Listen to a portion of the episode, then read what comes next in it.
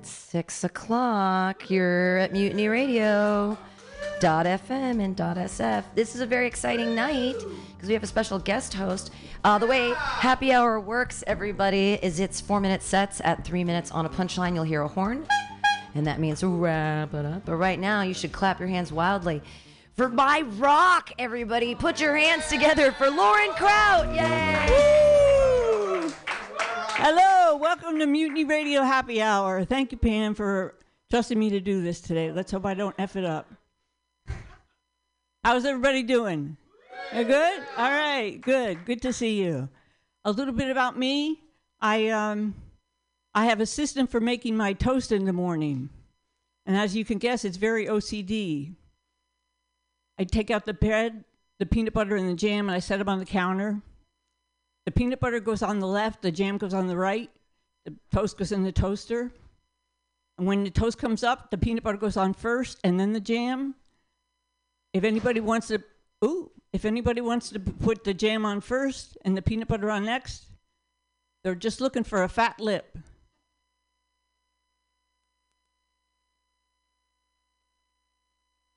These are the traditions of my people, and I do not question them, nor should you. And when you cut the toast, you always, always, always eat the right side of the toast first. Anybody eating the left side of first is fucking it up and making it worse for the rest of us. So let's review. What side of the toast do we eat first? Very good. My work here is done. All right. Very good. You're paying attention. All right. I don't know what that sound was, but it made me want to go into the next joke of let's stop shooting people. let's stop shooting and killing people, all right? Let's stop hating. Let's all just agree that, yes, thank you. Let's just agree that it doesn't hurt me if my neighbor is black and I'm white, if he's Muslim and I'm Jewish, if he's Republican and I'm not an idiot.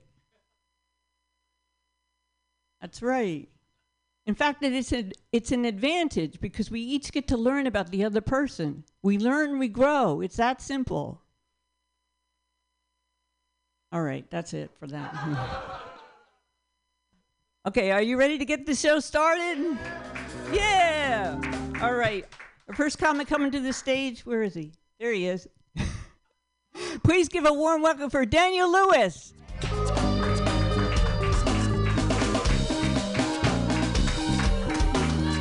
Yeah, keep going for the great Lauren Kraut, you guys.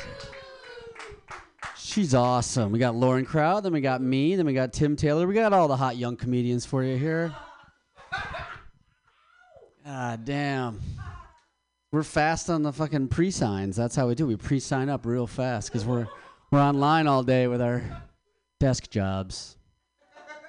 Desk jobs, cool. Lauren taking a strong stance against against hate, going out on a limb there. Yeah, I'm also against hate. Oh yeah, thank you, thank you. I'm glad we have a quorum here, don't we?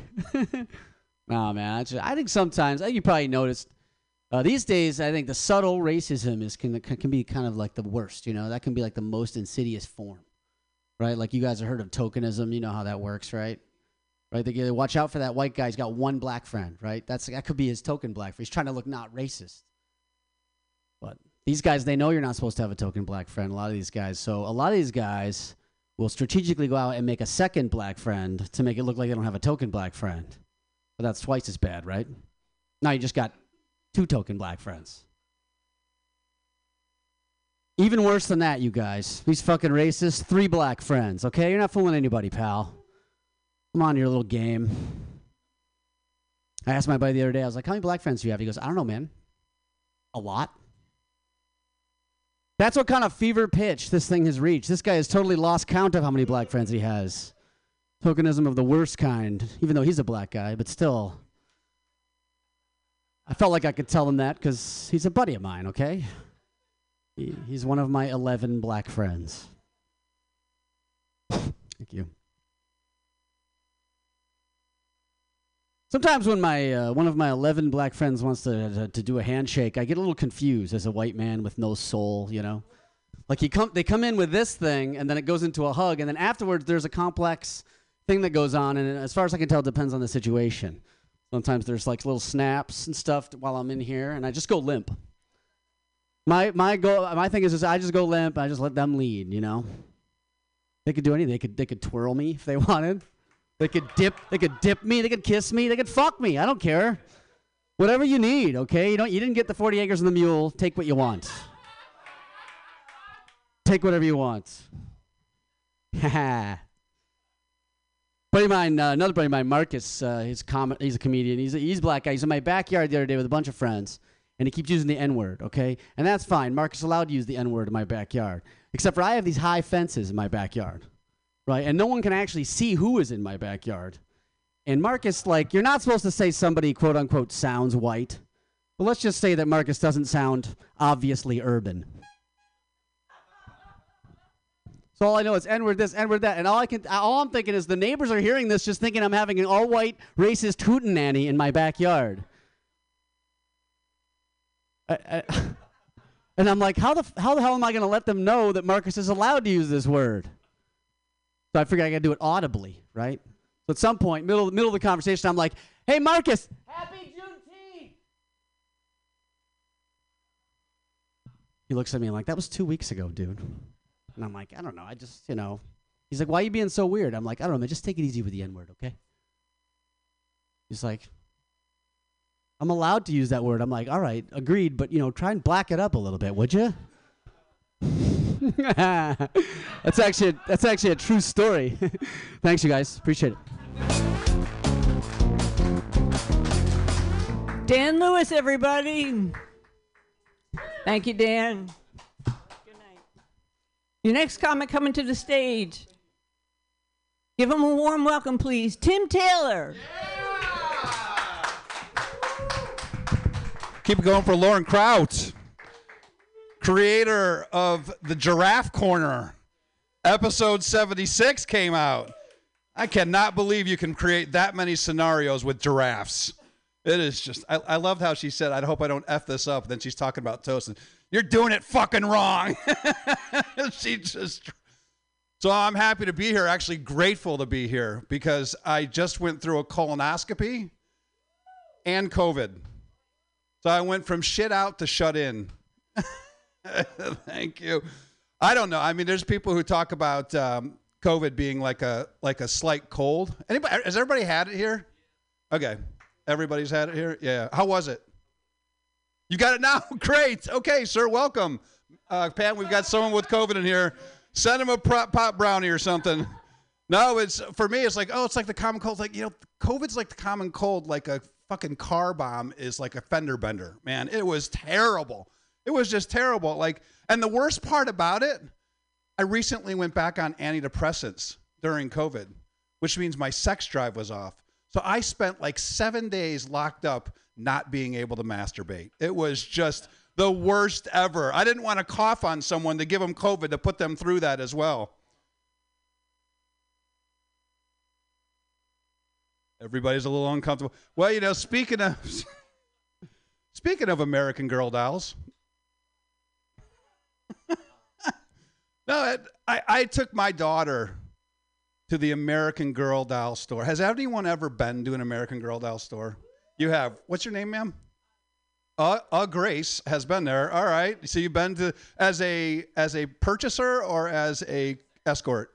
Okay, as as a purchaser. Got it not like an escort like that would be a weird escort date like that would be a fetish unlike any other fetish well i actually i actually went there uh, with my daughter and we walked up to the to the american girl star store doll or store and there was a line out front i was like oh my god did something happen it's like no there's a bouncer at american girl like a big freaking six foot four 225 pound bouncer you know, and I'm just, I'm just loving the idea of this bouncer talking to his friends, like, "What do you do, man?" He's like, "Oh man, I'm a bouncer." I'm like, yeah, where where you bounce at? uh, I don't know. It's in New York. He doesn't want to admit. You know what I'm saying? He's like, "No, man, where do you bounce?" He goes, "American Girl." Like, oh, is that a strip club? It's like, no, man, like Kid, Kid Ridge. You know what I'm saying? American Girl. But she she goes in there, and the moment she walks in, she becomes omnipresent. She's she loses her mind, like she's on like a big line of coke going in there. She's like in many places all at once. She's looking at the plushies. She's looking at the the pajamas. All at one time. She like in the multiverse. She's in the upside down world. I'm losing my mind. She um and and we go there and like I'm just there's not a you know guys know dad chairs like where dad dads or guy chairs like at certain store yeah yeah got it thank you um guy chairs they squeak when you sit on them no but it's like this is a guy sofa and I'm and we're because we're all there and it's like a circle and we're all there like just wondering how much money this is all going to cost us you know what I'm saying and some woman walks by and says, "Do you want Molly?" And I'm like, "Fuck, I would love some Molly." She's like, "No, Molly, the American Girl doll." Like, we. And by the time we were almost done, uh, we went to the third floor. There is a third floor in the American Girl doll store, and at the third floor, you can get your hair done with your doll. They get the doll hair done. There is a fourth fucking floor in the American Girl store where you can have lunch with your doll. You can rent a doll. There's and my daughter, God bless her, she looked up at me and goes, Daddy, someday I want to be a doll that can be rented. I'm like, oh shit, there are not enough therapy bills for this or for this set. Thank you very much. I'm Tim Taylor.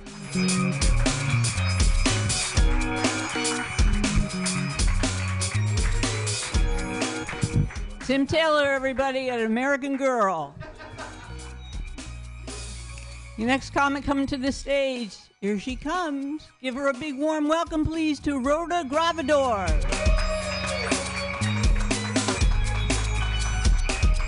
Thank you, Lauren. All right, so um, since the reversal of Roe, there's been an increase in vasectomies. So, guys, yeah, guys, if you want the ladies to swipe right, then you gotta swipe off your dick. Did you know that Tuck, uh, Tucker Carlson's mother abandoned him as a child? Now, that's what I call a late term abortion. So, pro lifers have this uh, conspiracy theory called an abortion survivor. And it's not about the women who survive getting abort- abortions, but it's about people who supposedly survived getting aborted. Okay? So the next time you see someone walking down the street with a hanger stuck to the back of their head, don't pull it out. They've come this far. Can you imagine finding out that you're an abortion survivor? One day you go knocking on your birth mother's door. Hi, um, you don't know me, but remember that procedure you got 20 years ago? Well, that's also my date of birth. So, surprise, mom! I was going to abort that joke, but it survived. That joke is an abortion survivor. uh, a few weeks ago, a man was arrested for the attempted assassination of Justice Brett Kavanaugh.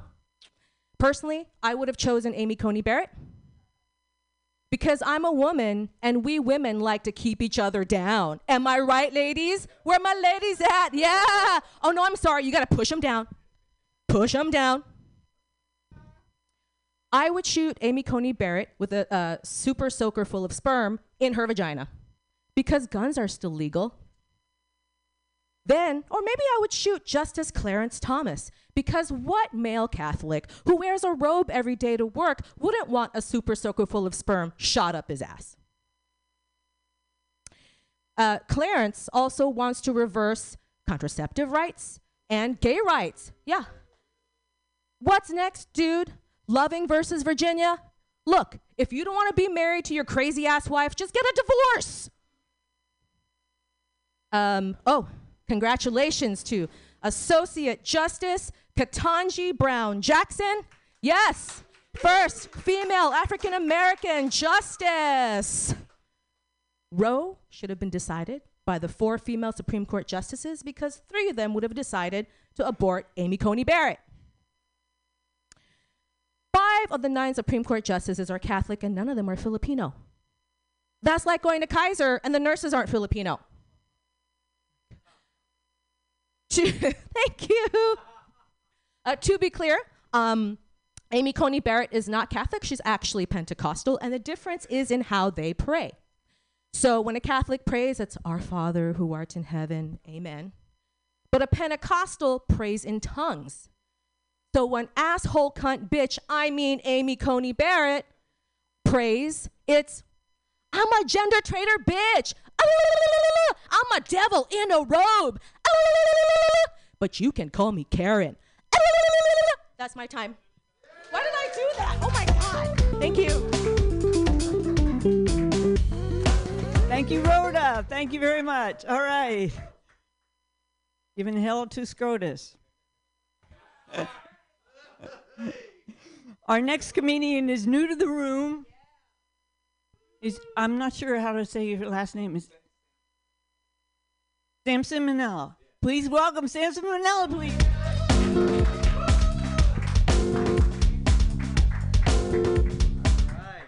Wonderful, wonderful being here at uh, Mutiny Radio. Give them money. Give them money. Okay. That's all I got to say. That's my kiss up uh, time right now. Uh, I wanted to uh, dedicate this uh, set to my grandma. Let's hear for my grandma. Yes.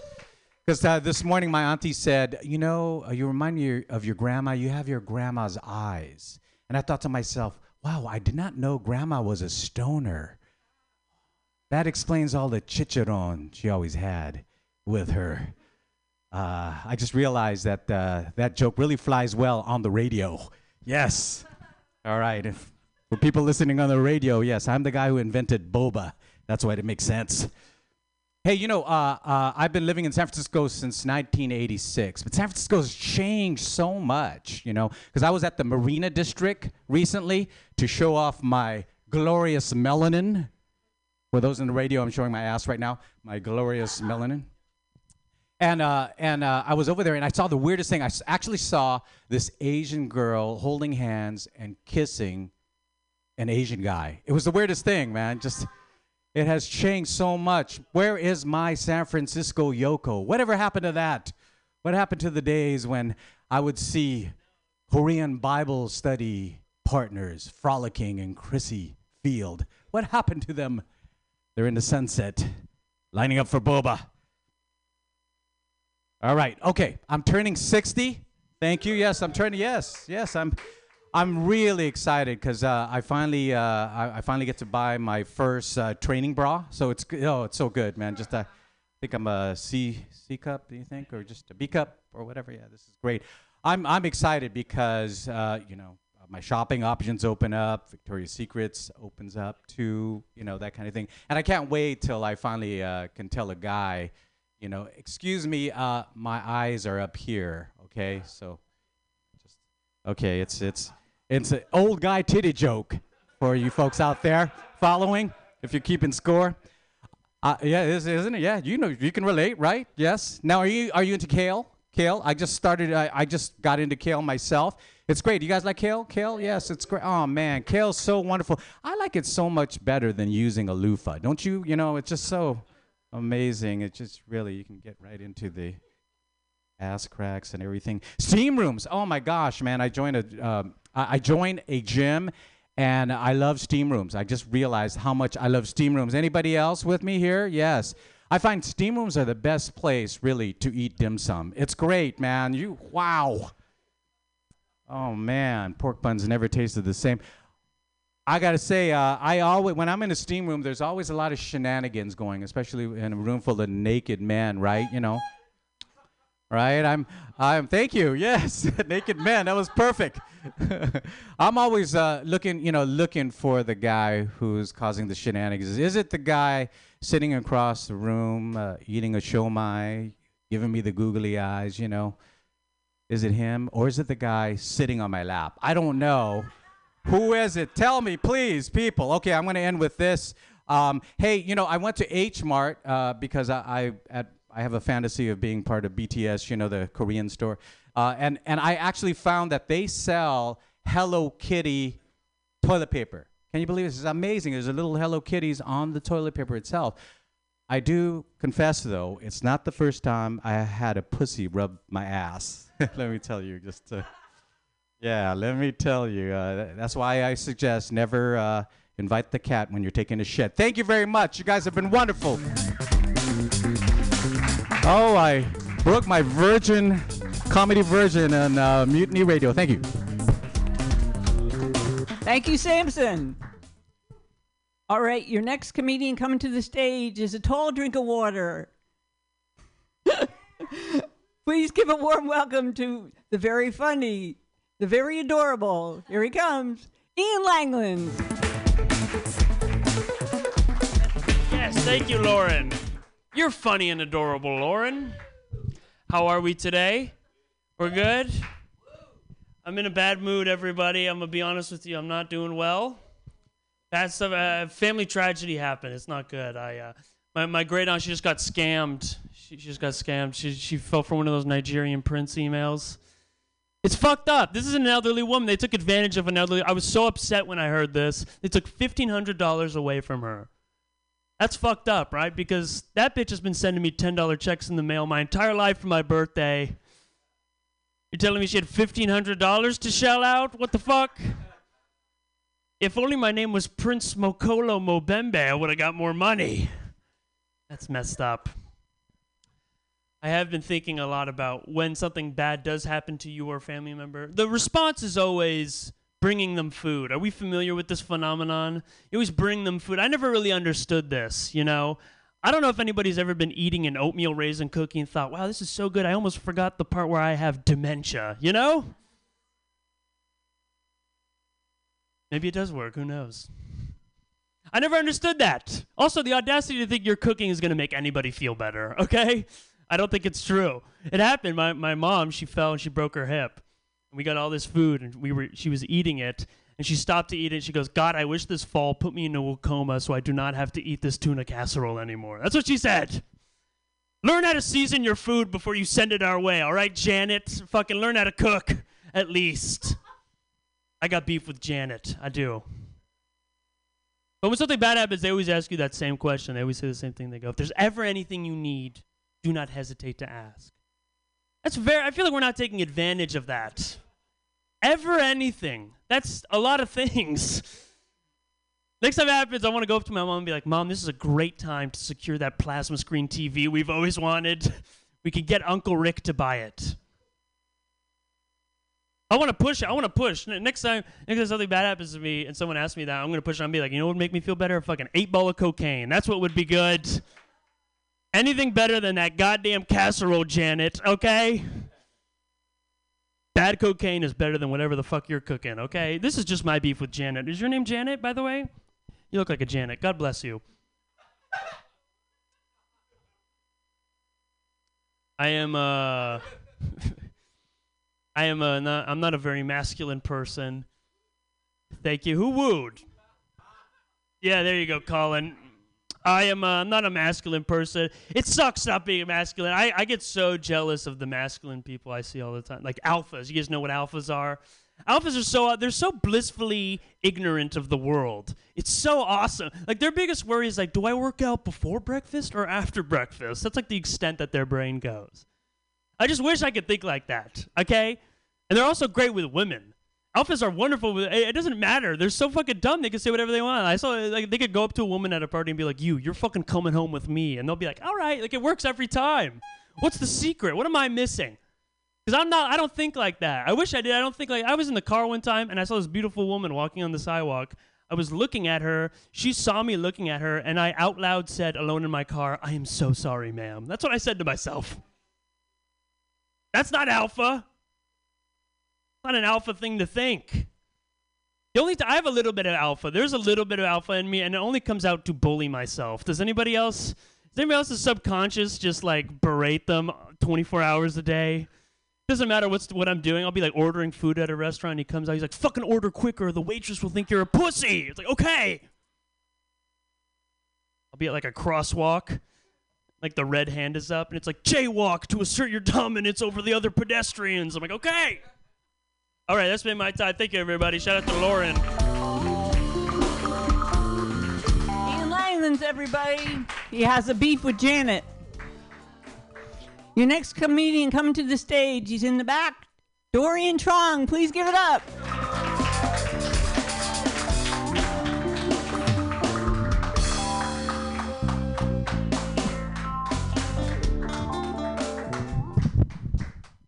Hello, everyone.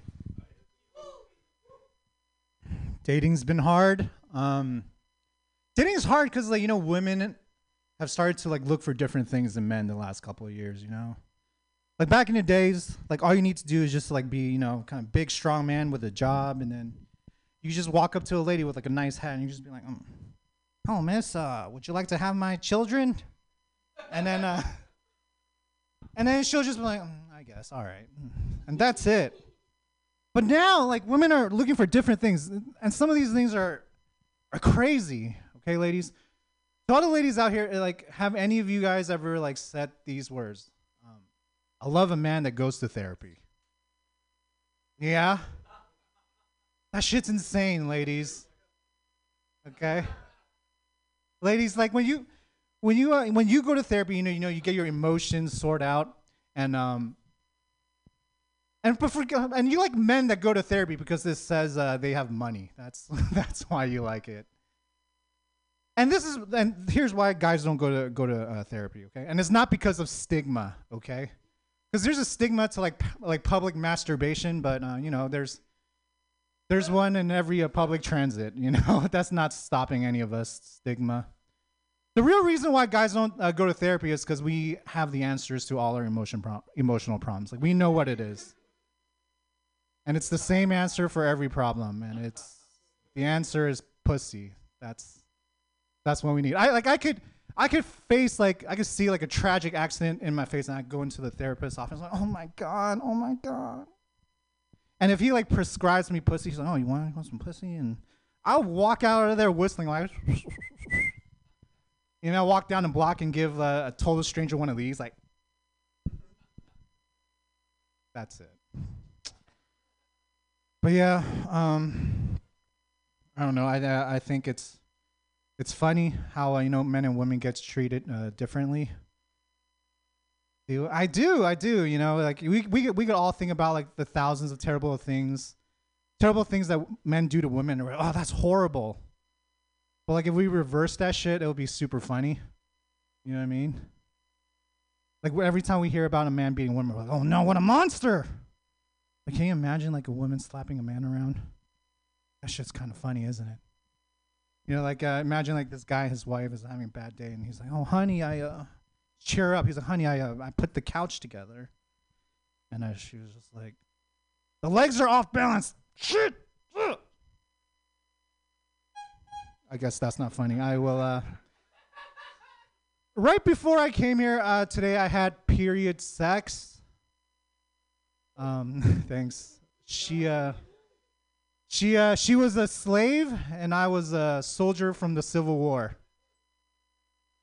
I said I was like, "Ma'am, you're gonna be safe. You're gonna be all right in about ten minutes." But right now, I think it's okay, you know, to have sexual fantasies about slavery. You know, we were very mindful when we were doing it. We were very mindful. You know, she was white. I was black, so it's fine. All right, that's my time.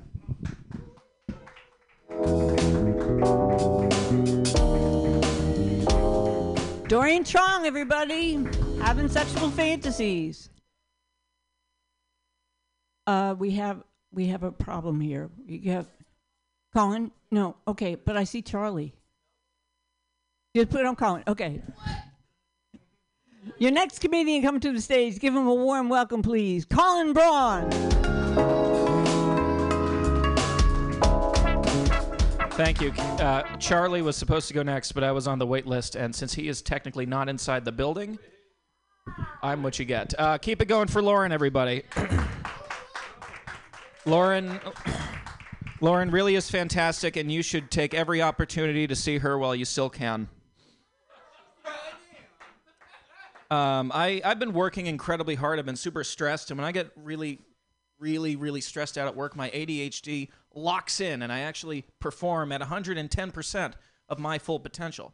And I've made a discovery that only an ADHD person can discover.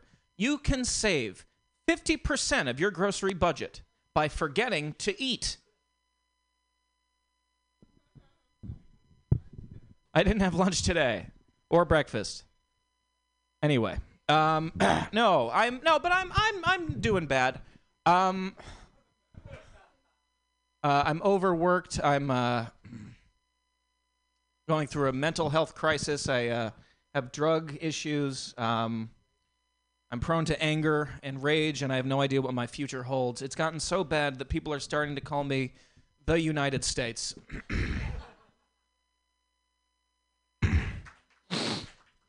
Happy 4th of July. I didn't even know it was 4th of July until fireworks started going off in my neighborhood at 6 p.m. I live in Oakland. Um, didn't even know because I was alone all day. Turns out when you're divorced, every day is Independence Day. Uh, some some gay guys though are very into the Fourth of July, and I, I think they should be celebrated. Uh, I call them sparklers. All right, stupid homophobic gay guy. Um, I uh, I support Planned Parenthood. I think we should increase funding to Planned Parenthood. I think we should do everything we can to make Planned Parenthood bigger. Because if there's one thing I want, it's a bigger PP. All right. Trying to get booked more. I, I struggle to get booked in the city because people here know me. And I can't get booked outside of the city because it's all Republicans. And apparently, I was photographed at an event that I thought was to increase funding for the Bureau of Land Management, but it was something else. Thank you. When I got married, my husband's parents got us a beautiful 12 piece set of copper pans. Beautiful, top of the line copper pots and pans with lids. And when we got divorced, we split it 50 50, which sounds fair, but I got six lids.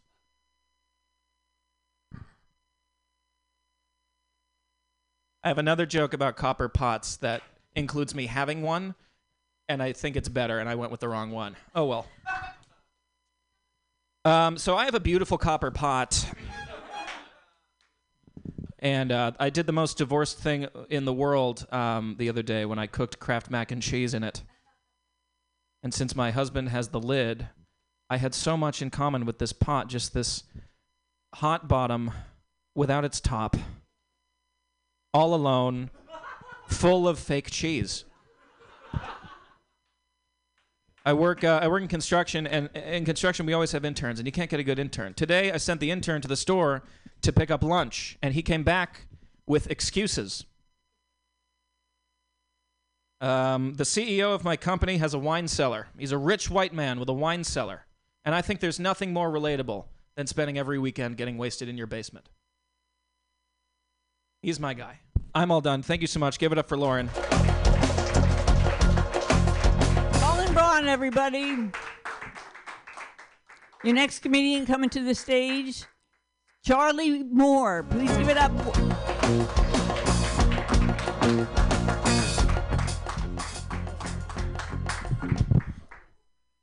What's up, y'all? I was driving along with my dad a couple days ago, and it had me thinking. I think the biggest generational gap between all the generations is just how much we use Google Maps and the way that we use it. Like, people my generation will follow it. My parents will follow it, but they'll argue every once in a while. And my grandparents will refuse to listen if the voice is female. yeah. I think it also it's actually very true. Like in Germany, Germany came out with a GPS system, and male drivers in Germany refused to listen to the female voice director. It's pretty messed up. Speaks volumes also on who the Germans will blindly follow. Like, yeah, I follow Google Maps completely blindly. Like Google Maps told me to walk, and I got out of the car and walked for 20 minutes. until I realized that I just hit the walk button on the walking directions button in my back pocket. Yeah. I'm actually more of a Waze fan myself. Waze has a feature which is pretty cool. You can see where the cops are on Waze. If you guys have used Waze, you know that feature. Google Maps copied them, which is really cool. They have to release it on Juneteenth. Like, I don't think they did. It was even worse because they just changed the pictures of the cops to pigs. Like, that's not activism.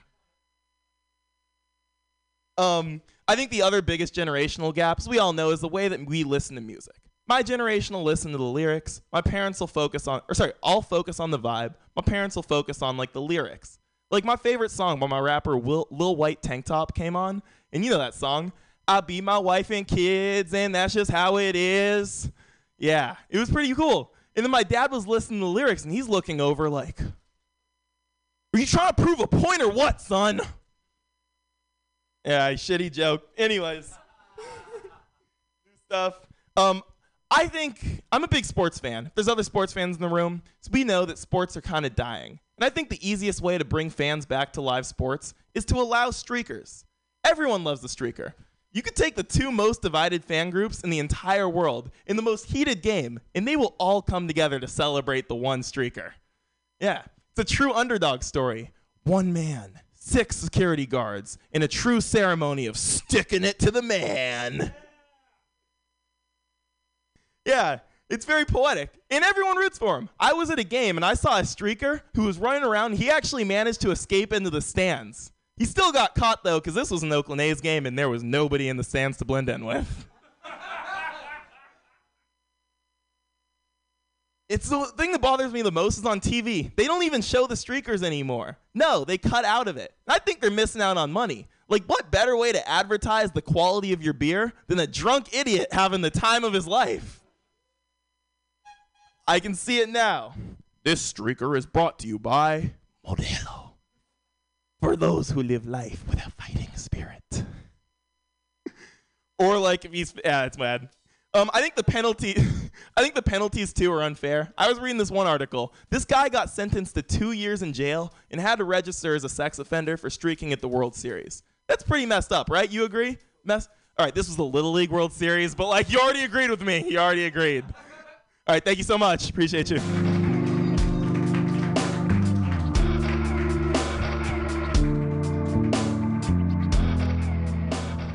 Charlie Moore, everybody. See him later streaking. All right, your next comedian coming to the stage is one of the hardest working comics in the Bay Area. Please give a warm welcome to Pam Benjamin.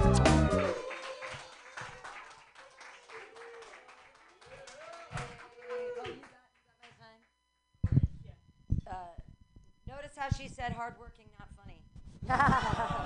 no, I'm kidding. I'm kidding. No, I can be self-deprecating. That's fine. Uh, cool. I've been thinking a lot about witchcraft lately, uh, mostly because I, I just think that it's it's it's a rebranding of feminism, or feminism is a rebranding of witchcraft. I don't know how that works. Sorry. They call they used to call it witchcraft. Now they call it feminism. That's where it is. Uh, but no, I've been thinking a lot about it because in the 1500s, there were like women that lived in the forest with animals, and they just didn't have any shitty roommates. And I'm like, this is what we call witchcraft women that want to live alone. Like, who else are you going to live with? Oh, you have to live with children. Children are the shittiest roommates. You have children roommates, right? You're a child. I'm sure you're the worst roommate of all. No, they're, they're jam hands all the fucking time, touching everything. They don't pay any rent. They don't know how to do a dish just waste the space. They can't even put their own goddamn socks on. What's the point of these children? Worst roommates ever. Second worst roommates, men. Can't clean up after themselves. I just don't understand. Every time I take a dump, the poop goes in the water and then I flush it. But I go in after a guy and it's like all over the sides and the back. Somehow it gets on top of the toilet seat. How is that possible? There, I cleaned this toilet and it's on top of the toilet seat sometimes. And I'm like, are your buttholes in a different place? Like, I know that men have a pee and girls have a vagina, but like, are your buttholes over here? Witchcraft? Cool. I know what you guys are doing. Uh, I make all my major life decisions with a magic eight ball. Not the one you're thinking, like the one that you shake and you go, huh, do I have a problem with cocaine? Yeah. All signs point to yes. That's I do. I use magic eight balls all the time. This kid uses a magic eight. You're, you scare me. You're the one. I'm sure you taught me. Like if you've been doing cocaine for more than 24 hours, you don't eat your boogers. You smoke them. I know that's what the kids are doing now. They're like, you cretins, you old disgusting adults. You've been rubbing them on your gums. Gross. You smoke them. Witchcraft. no. Uh, life's been good lately, which is weird. It's I'm feeling feelings I've never felt before. You know, like fulfillment and happiness. Yeah, just unusual feelings, and so I greet all new feelings with fear, of course. So I've been trying to just like not die. right? Because life's going really well. And I'm just like, oh shit, don't die. Like, don't get hit by a bus. So before I've been crossing the street, I've been like looking both ways for safety, right? Being really safe. No phones, no earbuds, like really paying attention, right? Uh, For safety, avoiding, you know, summer camps, schools, low hanging fruit. for safety. Don't want to get hit on the head with some of that low hanging fruit, right? I've been smoking way less pot in the morning before my shower for safety, right? I know those slip and falls. It's 2022. You think they'd make a shower out of something not slippery? Why? Like, what are we doing? They want old people to die. What are they? Safety. I've eliminated all choking hazards from my house. No more Legos, no more tiny pretzels, no more 27 year olds. like, I die suffocating on jizz, like, learn to swallow, Benjamin. And at, my funeral, at my funeral, Lauren's there, and she's like, oh, at least Pam died doing what she loved. 27 year olds, yeah. And as an addendum, of course I swallow. But I always leave just a little bit for witchcraft. All right, thanks so much. Give it up for your host, Lauren Kraut. Yay! Pam Benjamin, everybody. Saving a little bit for witchcraft. Your next comedian coming to the stage. Please give a warm welcome to Kavita Singh. Woo. Here she comes.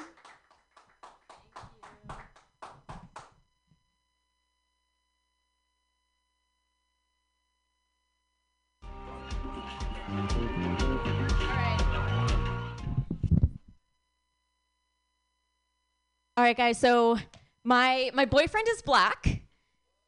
Yeah, it's not Devontre. and um, my parents they don't accept my relationship with him. Uh, yeah, because they're racist. Um, and I think that's really unfair because brown and black cultures are super similar. Like we both love spicy, flavorful food, and we both have collectivist cultures, and we both deny mental health as a concept. Right? They're like, "Oh, you're depressed." why are you so lazy? Get back to work. Um, and my dad found out through my sister. I had never told him that I was dating Ryan, my boyfriend. And when I when he found out, he called me up and he was like, "Kavita, you're out of the will." And then I was like, "Okay, I'll just send you back to a nursing home." And he's like, "You're back in the will." because Indian parents are terrified of nursing homes. It's basically like the upside down um, equivalent in Stranger Things, where they're like, in ascending order, the things that terrify us are like poverty, terrorism, and playing bingo with nostalgic white folks. You know, like it's pretty bad. Um, I hate this store. I don't know if you guys have heard of it. It's called Urban Outfitters. Um, it's basically where they sell rags, but then market it as a vibe. And if you go to Urban Outfitters, they basically have one. All of their clothes are made for like one body type, which is just like petite chihuahua.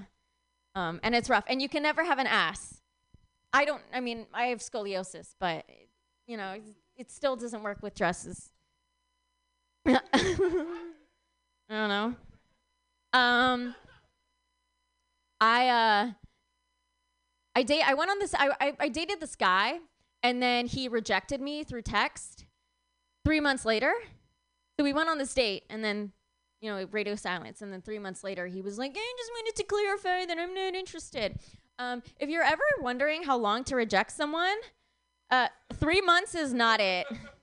You know, like three months is is like the the parking ticket that you were too lazy to pay off, and now you just feel like you have to get it over with.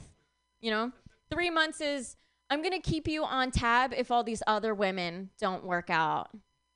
Like three months is I entered a relationship with this new woman and she rejected me. And so I need this win and I'm going to reject you. It's like, no update needed. I'm really bad at expectation setting too. So he rejected me after I invited him over and into my bedroom because we were in a living, we were in, I was living in an Airbnb at the time. And there was so much foot traffic. I invited him into my bedroom and he unzipped his pants and he was like, What are we going to do next? And I was like, uh, there's there's this video on YouTube of an iguana being chased by snakes, and it's narrated by Snoop Dogg. It's called Planet Earth. And then, then he was like, oh, according to my, you know, my, I'm just not feeling it. I'm glad that we can level set expectations. I was like, where was that when you unzipped your pants in my bedroom? Men are so sus. Um, oh yeah, my so my my ex boyfriend. Um, I'm always talking about men. I'm I'm I'm multidimensional.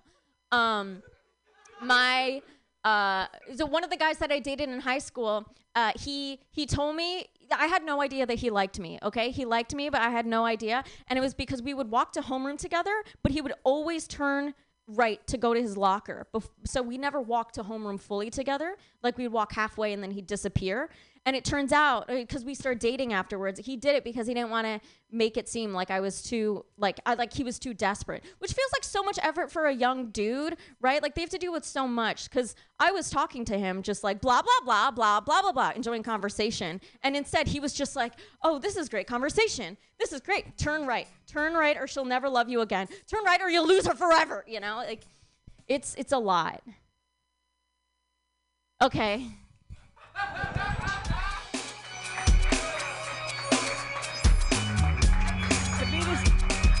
Kavita Singh, everybody.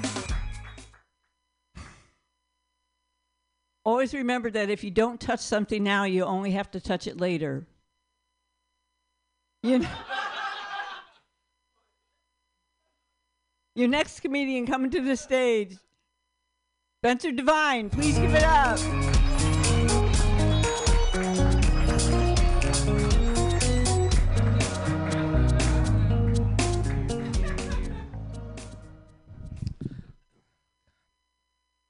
Uh, I'd like to thank Jesus. no, no I, I was never religious growing up. Um, I'm agnostic because, you know, I, I'm not religious, but I'm too lazy to make up my mind. They're like, "Hell, what's your religion?" And I'm like, "I don't know. I don't, I don't know. Who the fuck knows?" You guys know call and response? Yeah, you know of it? Cool, next joke. No. When I say guess, you say what? Guess! You guys, if anyone ever does call and response at a concert and you do that, they will kick you out. When I said call response, I meant like call and response. You know, not not calling. Oh, I'm gonna kill myself. So we're gonna go. When I say guess, you say what? Guess. Guess. When I say chicken, you say butt. Chicken. What? Chicken. Chicken. Chicken. Chicken. Chicken. Chicken. Chicken. Chicken. Thank you. Thank you. I knew you guys knew how call response worked. Uh, so my friend Steve had a heart attack. And then a week went by and he had a second heart attack. And then he told me that he had a heart attack. And he, a week later, he goes to the doctor. He's like, Oh, yeah, when I went to the doctor when I was having a heart attack, oh, it was so high. I had to walk up the hill. I could barely make it, just one step at a time. And then when I had my second heart attack, you know, it was even harder. You know, it's just one step, barely made it to the hospital. But when I went this week, it was a lot easier. And I'm like, oh, you mean when you weren't having a heart attack? I don't think anyone's like, oh man, I, well, this is a really hard job. I wish I was having a heart attack right now to really smooth things over. Oh, we have to break into the bank, but there's a grid of lasers. How are we gonna do it? The, the, the patterns are changing randomly. I know what to do. Uh, g- g- g- ah, No, heart attacks are always bad. Why don't we have kidney attacks and brain attacks? You know? No, it's just a legitimate question. It's not a setup. Not everything's a joke. This is real life. No, the call and response ended five jokes ago, Jared. Fuck. So, my friend, you ever had a friend who they're trying to describe a movie but they don't know what the movie is called, so they're trying to so my friend was like, "Oh, have you ever seen have you ever seen Taken?" Already knew the name of the movie. Good start. And she's like, "Well, you see Liam Neeson has a particular set of skills and then uh his wife and his daughter are um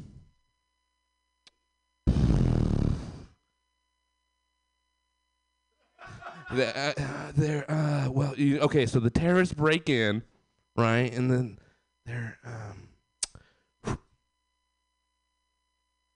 abducted? No! Have you ever seen that movie where there's just a giant shark and they're like we're gonna need a bigger boat because the shark's biting the boat with its oh mandibles! Thank you You guys get it. Shut up. Thank you.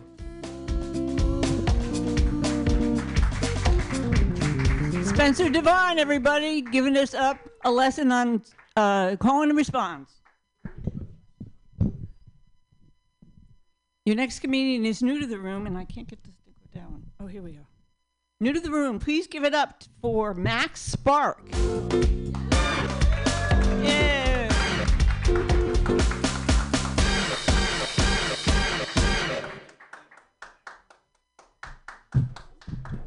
I'm not new to the room. I've been here four times, but it's cool.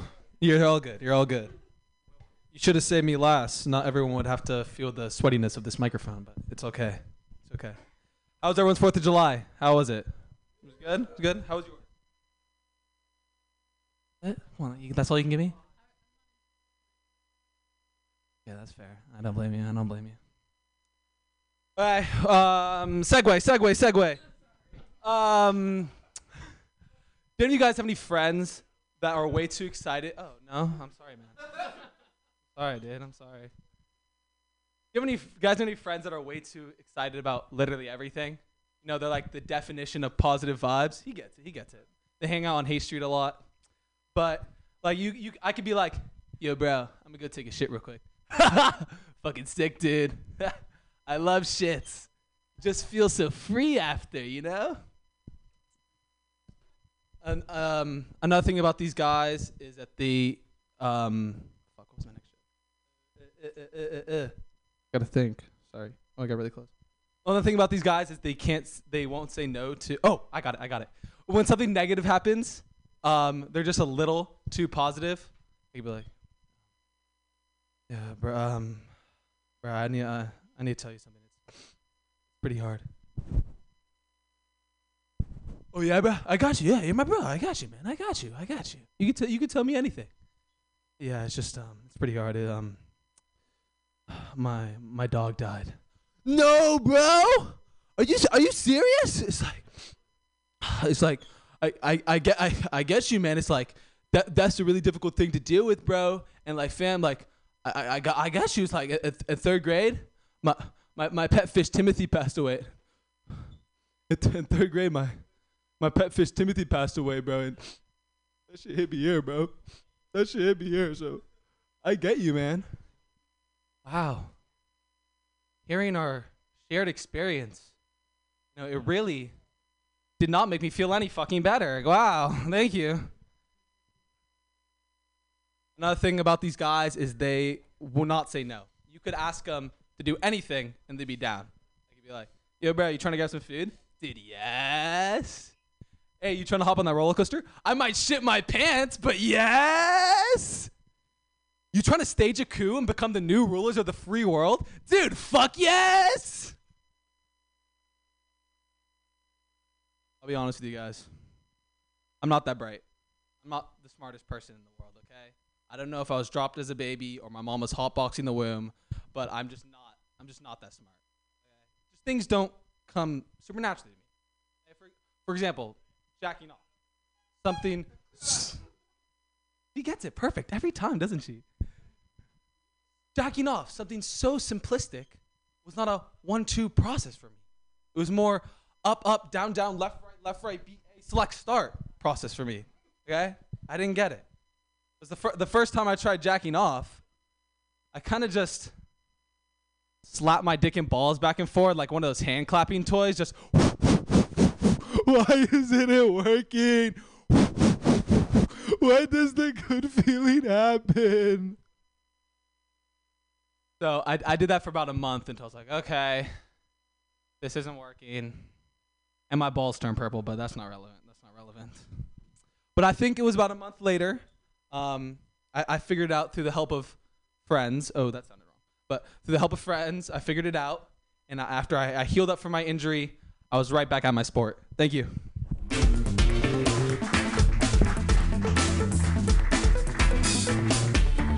Max Mark, everybody. Your next comedian coming to the stage is Denise Lee. Everybody give it up.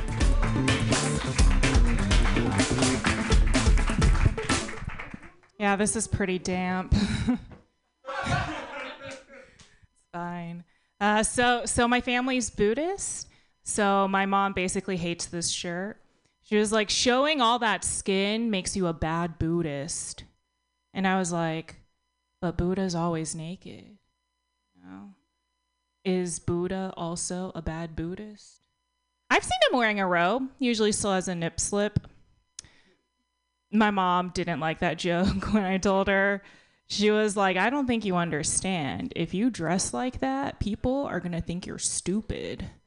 And at first, I thought this was kind of mean, but then I thought about it and I was like, if people think I'm stupid, does that mean people no longer have expectations? Strangers will stop asking me for help on the street. Like, if strangers ask me for directions now, I'm just like, I don't know the alphabet, you know? I, I think my mom uses Buddha as a proxy to just express her disapproval. Like when I was younger, she would say, say stuff like, oh, uh, Buddha doesn't like it when you don't take out the trash. It's bad karma. So then I started saying stuff like, Buddha doesn't like it when you don't let me go out and party. That's bad karma. That's a lie. I would never say that to my mom because I was never invited to parties. Like in high school, I just didn't have a fun look, you know? I wasn't ugly or anything, but I just looked like one of those girls that you might find on the cover of a McGraw Hill geometry textbook, okay? So so I didn't party much and so as an adult now, I don't really know the tactical execution of partying, but it probably doesn't involve saying tactical execution. I don't know how to make conversations with people. Like I was invited to one party earlier this year, started talking to this guy, he was very hot. So that made me panic. Uh, so I just pointed to the sky and I was like, whoa, what a beautiful night. There's a full moon. Isn't the moon so round? And then he looked into the sky and he was like, whoa, that moon is a light pole. And then I had to excuse myself to go jump off a bridge. Uh, I'm trying to eat healthier because I was told it would fix all my problems. Told my friend, I was like, oh my gosh, I'm eating so much broccoli, but my stomach still hurts all the time. And she was like, maybe because you just ate ice cream and it's 9 a.m., you know? I'm just lazy. I just don't like how long it takes to make food. Like, I didn't know it takes so long to cut up produce. Okay, like cutting fruit is the worst. Pineapples, pomegranates, I don't have the patience for it. Like when I'm at a grocery store and I see a dude buying pomegranates, I'm like, he's a good listener. Uh, I grew up in a very Christian town. I had a classmate who found out I was Buddhist, and he was like, You're going to go to hell for not being a good Christian. And I don't know what kind of Christian, like what kind of denomination he was. I just know he was very annoying. This guy, this guy was like, "Are you planning to have sex before marriage?" And I was like, "Hopefully." He was like, "Well, that's a sin. I don't want to go to hell like you, so I'm saving myself for marriage." Which was a very weird thing to say because he was quite ugly. I was like, "Who are you saving yourself for?" I was like, "Is God saying no to sex or is just everyone saying no to you?" Okay, thank you. Denise Lee, everybody. Coming to the stage now is your next comedian, Kelly Evans. Give it up for Lauren Crouch. She's fucking awesome. Hell yeah, I'm just gonna keep that here. Um, I am from Texas. Anyone else scared of science? Cool, just me. Um, yeah, we are stuck in the past. Texans are like pilgrims. We're like Susie can read. She's a witch. Burn her. You know, like that is the average Texan on the science scale. Um, I went home for Thanksgiving and I was just hanging out at the uh, Home Depot, and um, yeah, Yep. Uh, just in the garden center, and uh, I struck up a conversation with this random guy, and uh, I let it slip. I got vaccinated. Yeah, and his response was, "Shouldn't have done that, man. Makes you gay." Like, what? So I fucked him. Yeah, right on the succulents. Suck that, Bob. Anyway, um, yeah, yeah. I think he was vaccinated because he enjoyed it a lot. He was into it. Um, yeah, weird times we're living in. Uh, I am. Uh, uh, I I'm 40. I'm about. Four, I'm like 39, so I'm just 40. Let's just say 40. And uh, so I, I've been dating mostly women who are younger. Like I was dating someone who was like 29, and she wanted to have sex standing up. I was like, uh, you want to have sex standing up? You mean you want to have sex with me standing up and you hanging on like a sloth from a banana tree? You know, like that's not, I'm doing all the work here, all right? When did we start integrating weightlifting into the sex life? I'm not into that. I don't want to have to pause for a fucking power bar as we have sex because my electrolytes are depleted. You know, like that's not what I'm really looking for in a sexual experience. I'm more of a lay on my side kind of guy. You know, I'm really good at that. That's my solid. That's a solid move. All right. And people who talk shit about it, they're in the wrong. I'm just saying. uh, yeah. Thank you very much. Thank you. Yeah. It's just seriously. And also, first of all, no, you got about two minutes before there is no sex because I, yeah, I got enough blood for two legs or one dick. You choose. All right. Sex or squats, you get that. That's all right. We can do, we can make love or CrossFit. Just fucking make a choice. I can't do both. I'm not like an athletic guy, you know, the kind of guy where they ask, "What do you bench?" and he's like, "Tiffany." You know, like that's not not me, man. That's not me. Um, I have a friend. Uh, I have a friend who got married, and um, and I've been asking him like, "So what's the, you guys plan on having kids?" Which I know is a rude question. You shouldn't ask that. And uh, but his response I thought was dumb because he was like, "You know what, man? I just I can't bring a child into this world." I was like, "Uh huh." Yeah, because this is the worst possible world we've had. I was like, you want to bring a child into the potato famine? Like that was a way better time. That would have been horrible because you would have been Irish, you know? Dumb people mostly. No, I just bad genes. Anyway, just, no, it's all right. I can say that. I can say that because I'm Spanish. So, uh, you know, lesser species. yeah. They don't say that about any. You don't say that about anybody else except for unborn children. You're not like Grandpa's too sweet. You gotta go, Grandpa. All right, I'm doing this for you. The world's too bad, and you're just too good. You know, like nobody's. I pulled the muscle doing that. All right, that's that's sad. Holy shit! I should have done abs before this. Um. Anyway, uh, I just you know say what you mean, which is. I want to drink wine coolers and do coke on the beach, you know. And like I don't know, a kid gets in the way of that. And you know what? It doesn't. Just ask my mom. She'll tell you. Anyway, that's my time. I'm going to the bathroom. Kelly Evans doing wine and sex on the beach. Your next comedian coming to the stage. Devontre Coleman, please. Up.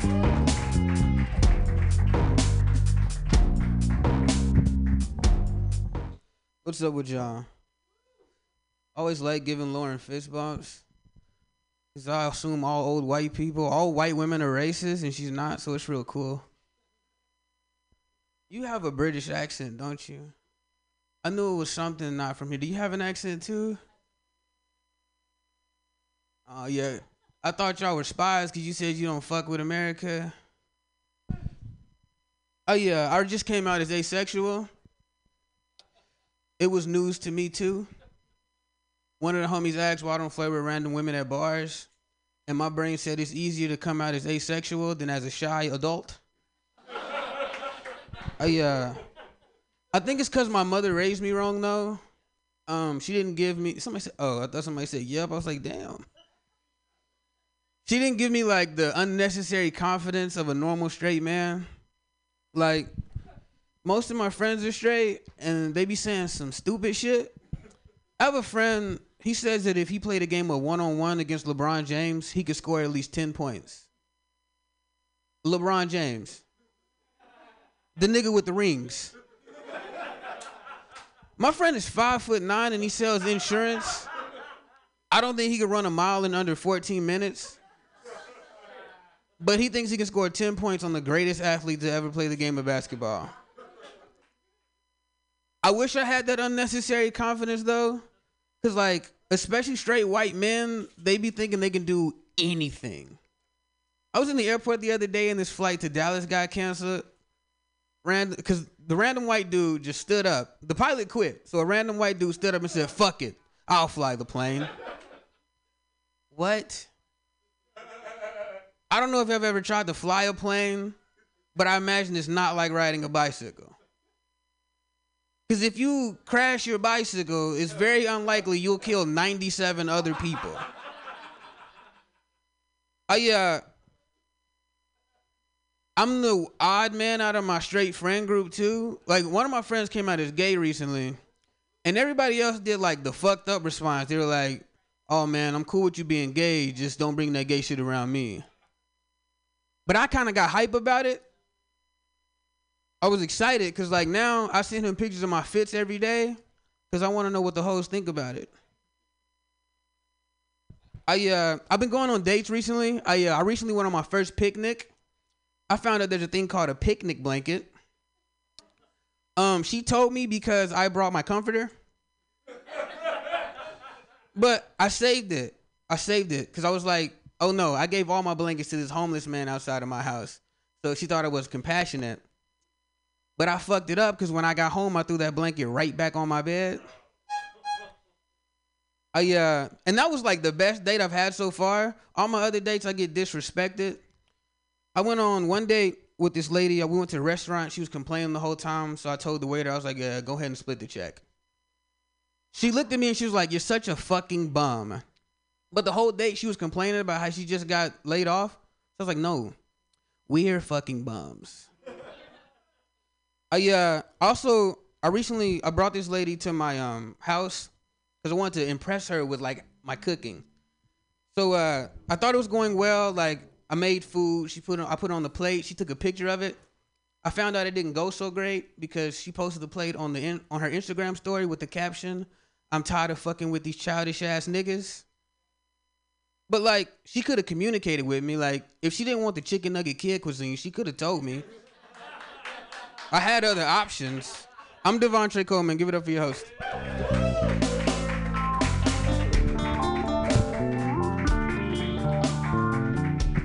Devontae Coleman. Yay! Your next comedian coming to the stage. Please give it up for Brady Pearson.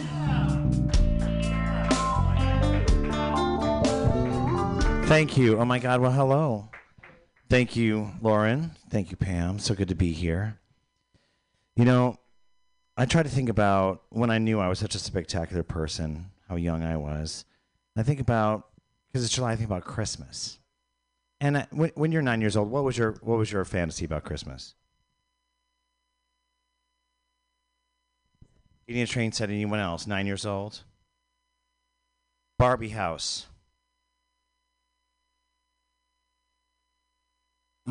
Socks. Very reasonable. Do you know what I wanted when I was nine years old? Revenge. Okay, so here's the story. I am nine years old. It's 1979. It's, if you know anything about 1979, we could do any fucking thing. Okay, we could go out. We could go bike riding any time of day. When you go to Disney World, who's been to Disney World? Anybody? So this is before there was even an effing Epcot Center there, right? And when they had, you, you could actually get on a ride that you were tall enough for. And that's it. No parents, no nothing. So my parents had this brilliant idea. We were staying at this place called, does anybody know Frontierland? Okay, Frontierland. And so they're like, you two go out, you two go out. And I got stuck with my fucking brother, three years older than me. Any other youngest in the house? So you know what this is like, right? So you're stuck with your brother, he's three years older than you, and all of a sudden he's in charge of it and he lets you know it every second. And we went on every ride that terrified me, everything that was wrong, right? He took me to Space Mountain. I screamed into the darkness and he just laughed. And then we went on the haunted house. Of course, I'm nine years old. I am shitting myself. I'm like, I cannot do this again. And then for the third time, I can't even remember what the fuck it was. It was probably something really terrifying. I said, you know what? I'll be right back. And then I just stepped back like Miss Vanjie into the bushes and just receded. And then after a few five, ten minutes, I was sure he was gone. And then I went on my own adventure. I went on the teacups. Everybody do the teacups little faggots want to do. They want to be on the teacups. And then I wanted to be a deep, deep, deep sea explorer and get all up in there in the Nemo 20,000 Leagues Under the Sea. And then I think I had some cotton candy. And then as the night drew to its midnight close, knowing that I had only to get back, I remember shivering, shaking against the card as it brought me back to um, Frontierland. I was like, okay, I made it. And the best sound ever was as I approached our camper. You had one job, Brett Andrew. You had one. Where is he? Mom, I don't. Where is he? You, you were supposed to. And like any concerned brother, I proceeded to wait. I mean, they just came for him, and I was just like, oh. And then after after it had been almost too much, oh my god, mom, I'm home. Brett, what happened? You got oh, we got lost. I'm so sorry. I'm just that's terrible. No, no, Brady, it's okay. Are you okay? I'm fine, mom. I'm really fine. Now, Brett, you go to the other room. Brady, what what what'd you like for Christmas? We've gotten you some delicious candy, some marzipan, and some licorice pipes. I can tell you one thing from that story. Revenge is not served cold. Is as sweet as licorice.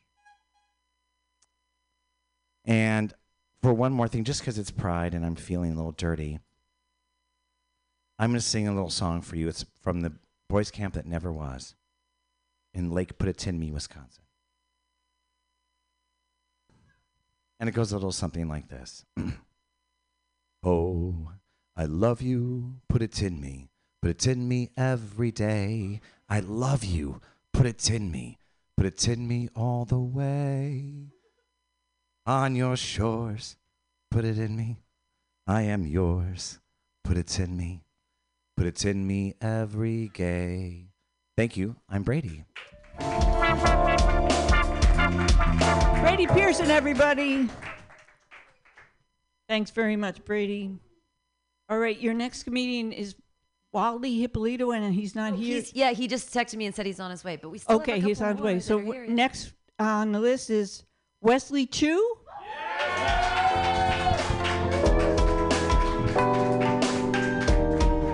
Thank you, thank you. Oh, look, a Mike Kondo. That's new. Oh, circumcised. Fantastic. Hi, everybody. How's it going? Uh, so, who's excited about monkeypox? Anyone? Yeah? Yeah? Hi, sir. Hi, how's it going? You look like you fuck monkeys. How do you feel about monkeypox? I'm really excited. Oh, of course it is. Of course it is. Of course it is. Yeah. Uh, yeah. I uh, just joking. I know that uh, you know, if anyone fucked a monkey would hear about it on the news, but you know, whatever. It's fine. Uh, but seriously though, capuchin or spider? Okay. Fair enough. You don't have a preference. That's cool. Anyways, uh, yeah. So uh, monkeypox. It seems like it's the second uh, coming of the virus. Uh, it's not like COVID's a thing anymore, right? Yeah. No, nine. Okay. Yeah. So, um, just one virus after the other. Is are viruses just gonna be a, something in vogue going forward, like fiery season? Happy fiery season, by the way. Yeah. Um, yeah. I wouldn't be surprised with this day and age that viruses start having their own social media accounts. I really don't. Karl the fucking Fog has their own social media accounts Twitter and Instagram, I kid you not.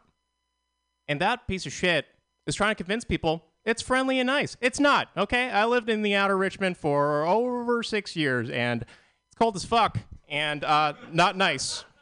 Not fucking nice at all. Can you just imagine these viruses just having their own social media accounts? What do you think they'd post? Like monkeypox, it'll just be pictures of developing sores on people's hands and feet. And COVID would be posting things on like the death toll every day, as well as people on ventilators. Yeah, stuff like that. Real, real pleasant stuff. And you know that people would be hitting that like button.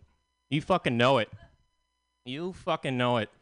And uh, yeah, just can't put you just can't put it past people anymore these days. And first things first, you need to come up with a first name for these viruses. Why the fuck Karl?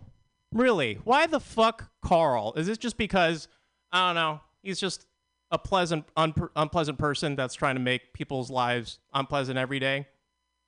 Karl sounds like a Republican. He fucking does. I don't think we've really learned anything about surviving a pandemic. If monkeypox becomes a pandemic, you bet your ass there'll be another shortage of uh, toilet paper. You know it. You fucking know it. Um, as someone that eats a lot and uh, takes giant dumps, you don't need that much TP. You really don't.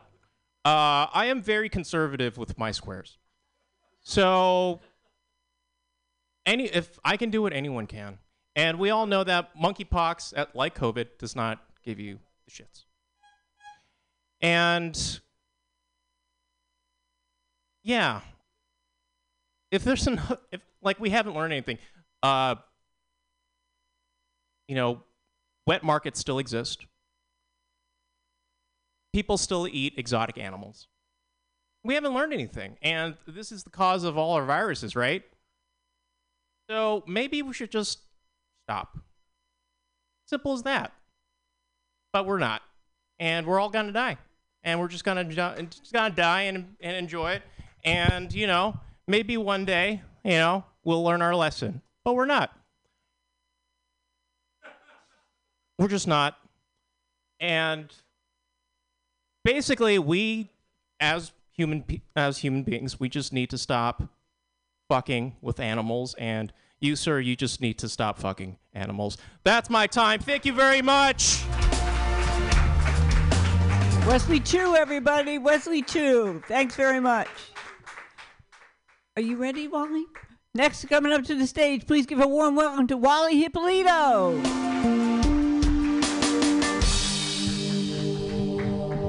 Oh my God! How? Oh shit! There's a lot of people here tonight. What's up, Mutiny? How y'all doing? Y'all having a good Friday so far?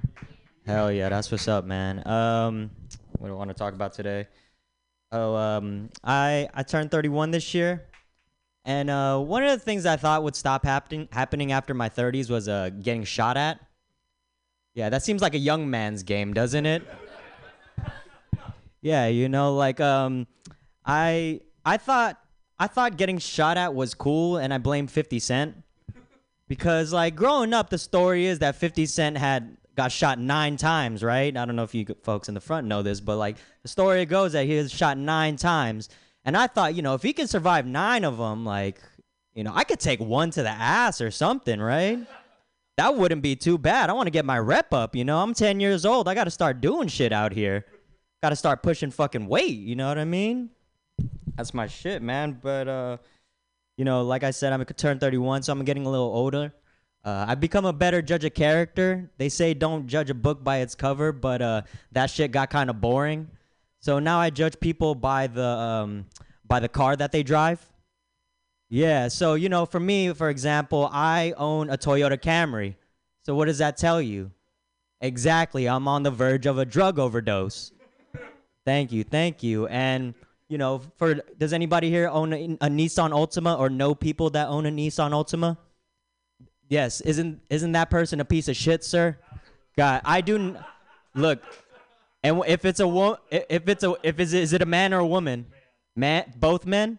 If it's it, okay, men, they I don't even want to talk about them. Those are pieces of shit on their own. But if a woman owns a Nissan Altima, guaranteed she's gonna stab me with the Cheesecake Factory pin that she stole. Without a doubt in my mind. And ladies, you know, this, a little bit of advice for you. You know, if he owns a Camaro, that guy is never proposing to you.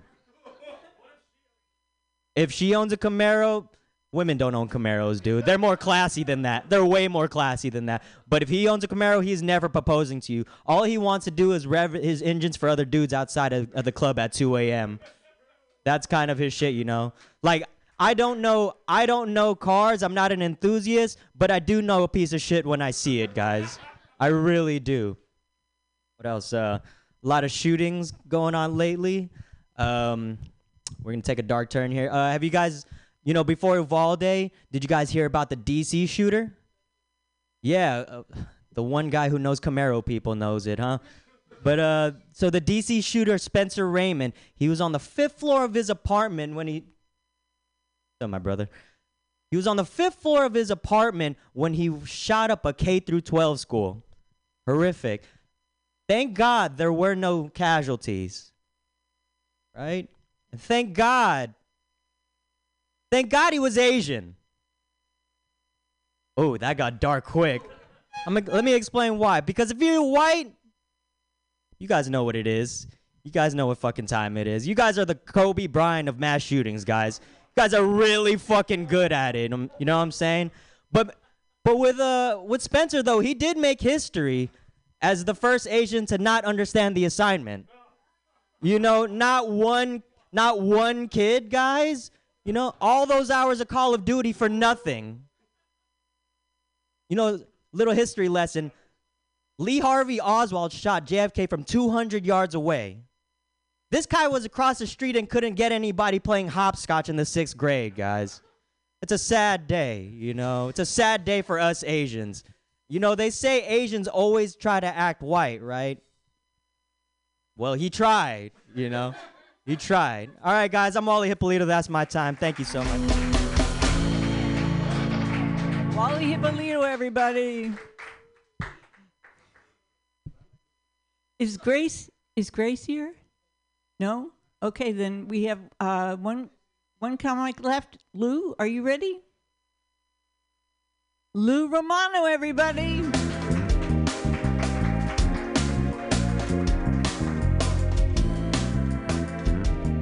Thank you, Lauren. Thanks, folks. Give it up for Lauren and Pam Benjamin here in Neck of the Woods.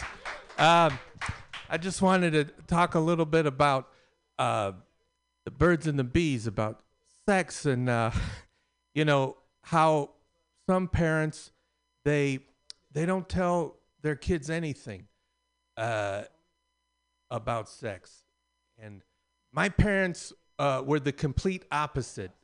You know, there was a lot of pressure from them at home. Uh, my dad, my mom, she'd say, you know, she'd be like, "You need to listen to your father, you know, and get out there and and have some sex with girls." And my dad said, "Listen to your mother." He's from Italy, so he's very macho, and you know, he he he uh, he he would say, "Listen, I'm gonna show you how to do this. Okay, I'm gonna take you, and I'll I'll show you how to talk to the girl." So he'd drop me off at school, and he'd be like, "Wow, a lot of girls here. This is beautiful. You know this girl, Carmina? Yeah, Dad, I know. That's uh, Angela. Wow, beautiful. Introduce me to her." And I'd be like, "Oh, oh Dad, please don't introduce me." And so I would, and he'd, you know, he'd be charming and he'd be like, Angela, that's a beautiful name. You're nice. What's your, your, your, your passion? What's your interest, your hobby? And she'd be like, Oh, I'd like to dance and sing. And, you know, th- those are the things I do. Beautiful. You know, my, my son, Lou, he's a good kid, but he's, a, he's shy. Can you be his friend, please? And I'm, you know, I'm I want to crawl in a hole, and uh, you know, he gets to the end. He's like, "I kiss your hand, and uh, I wish you thank you very much to let your sunshine fall on us." And And uh, so later, you know, he he gets to me and he's like, "Lou, that girl wanna fuck you." And I'm like, "Dad, ew, no, Dad." And he's like, "Why not? Why she wasn't so so nice to you?" And uh, I said, "Because she's nice to everybody. You know, she's just a nice person." And uh, he'd he'd say, uh, "That's bullshit." When a girl is this nice to, a boy, it can only mean one thing. And I said, What? And he goes, Gert, Gert, Gert, Gert, Gert. That's what. And I, I'm clueless. So I say, What is Gort, Dad? And he, he says, You are my son, or you, you belong to the milkman?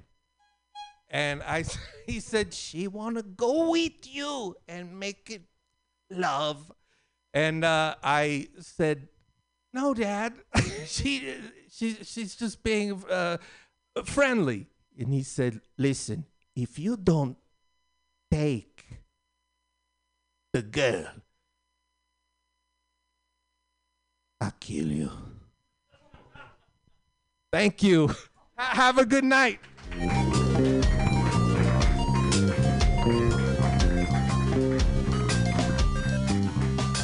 Lou Romano, everybody, getting lessons from his dad. We have one more comedian for you. Please give it up for Mauricio.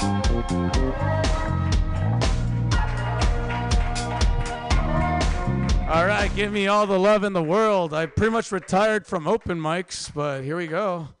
I guess I have to practice. I hear all these little bitches on a Bay Area Comedy Network like, I'm gonna do an hour special. I did three the other day. All right, too soon. Uh, yeah, I'm Mexican, so this is my hood. So white people aren't kind to me, and they're liberal. Me and my friends will rob you, and then then I always tell the cops that my name is Ernest Evangelista. I'm growing out my hair. Right, too soon. Um, I'm trying to read the crowd. Uh, gentrification is really back. Fuck. I was on Team COVID because it was mainly my white friends that were dying, and we're starting to get the blocks back. But you guys are back like a motherfucker. Like the white people were like, "We're a mass. You should be ashamed of yourself." And they just had three kids and got married and bought a house. Go fuck yourselves. Yeah. I'm indigenous, so I can say this. I actually come from this land. You guys aren't. My tribe never got conquered.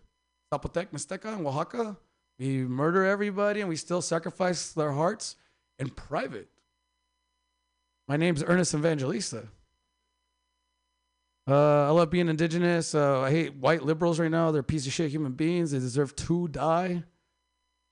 And uh, they steal our culture. They want to play hacky sack and think that they invented it. I'm from Oaxaca. We invented it. And I hate when motherfuckers are like, you guys didn't build those pyramids. It was aliens. I was like, my cousins just built your fucking house. You dumb sons of bitches. I'm like, I'm sorry. I'm a Hayes Valley guy, so I, I drink Icelandic water. I'm woke, so I have to slow this shit down for you guys. Is that okay? Looking at you because he's on my side, man. Hayes Valley for life. I like anybody in a suit, man. Uh, uh, one thing I hate is the liberal America's trying to control comedy. They're like, don't joke about rape. It's not funny. I'm from Oaxaca and Mexicali, so I have to be grateful for rape every single day of my fucking life. I'm half indigenous. My dad is pure indigenous.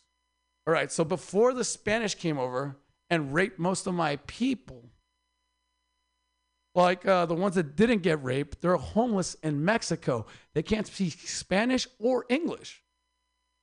They are fucked. My mom is from Mexicali, Mexico. All my cousins are white as fuck and they're six feet tall. Dangerous place, Mexicali. Because of their rape from their Spanish ancestors, I'm a couple inches taller. I got a nice dimple, and I can talk to you guys in English. You know what those motherfuckers have to do in Mexico? They have to hold a baby really sad on National Geographic. I suck at holding babies. All right, too soon, man. Whoa, fuck, man. I thought this was Mutiny Radio. I thought this was like some pirate theme or something. Yeah. Uh, one of my favorite jokes right now. I'll try to match on the bubbly side, I guess. Uh, witches are after me on Instagram. Uh, liberal white witches. And I'm like, like, I put a spell on you. They send me messages like that, and their faces got demonic, and they try to hack me. And they were like in black lingerie. So after I got done jacking off, I'm like, what am I scared of here? I don't know what to be scared of. I'm from Mexico. We have our witches. I just visited my witch doctor up the fucking street. We don't have magic wands. We have pistols and cocaine.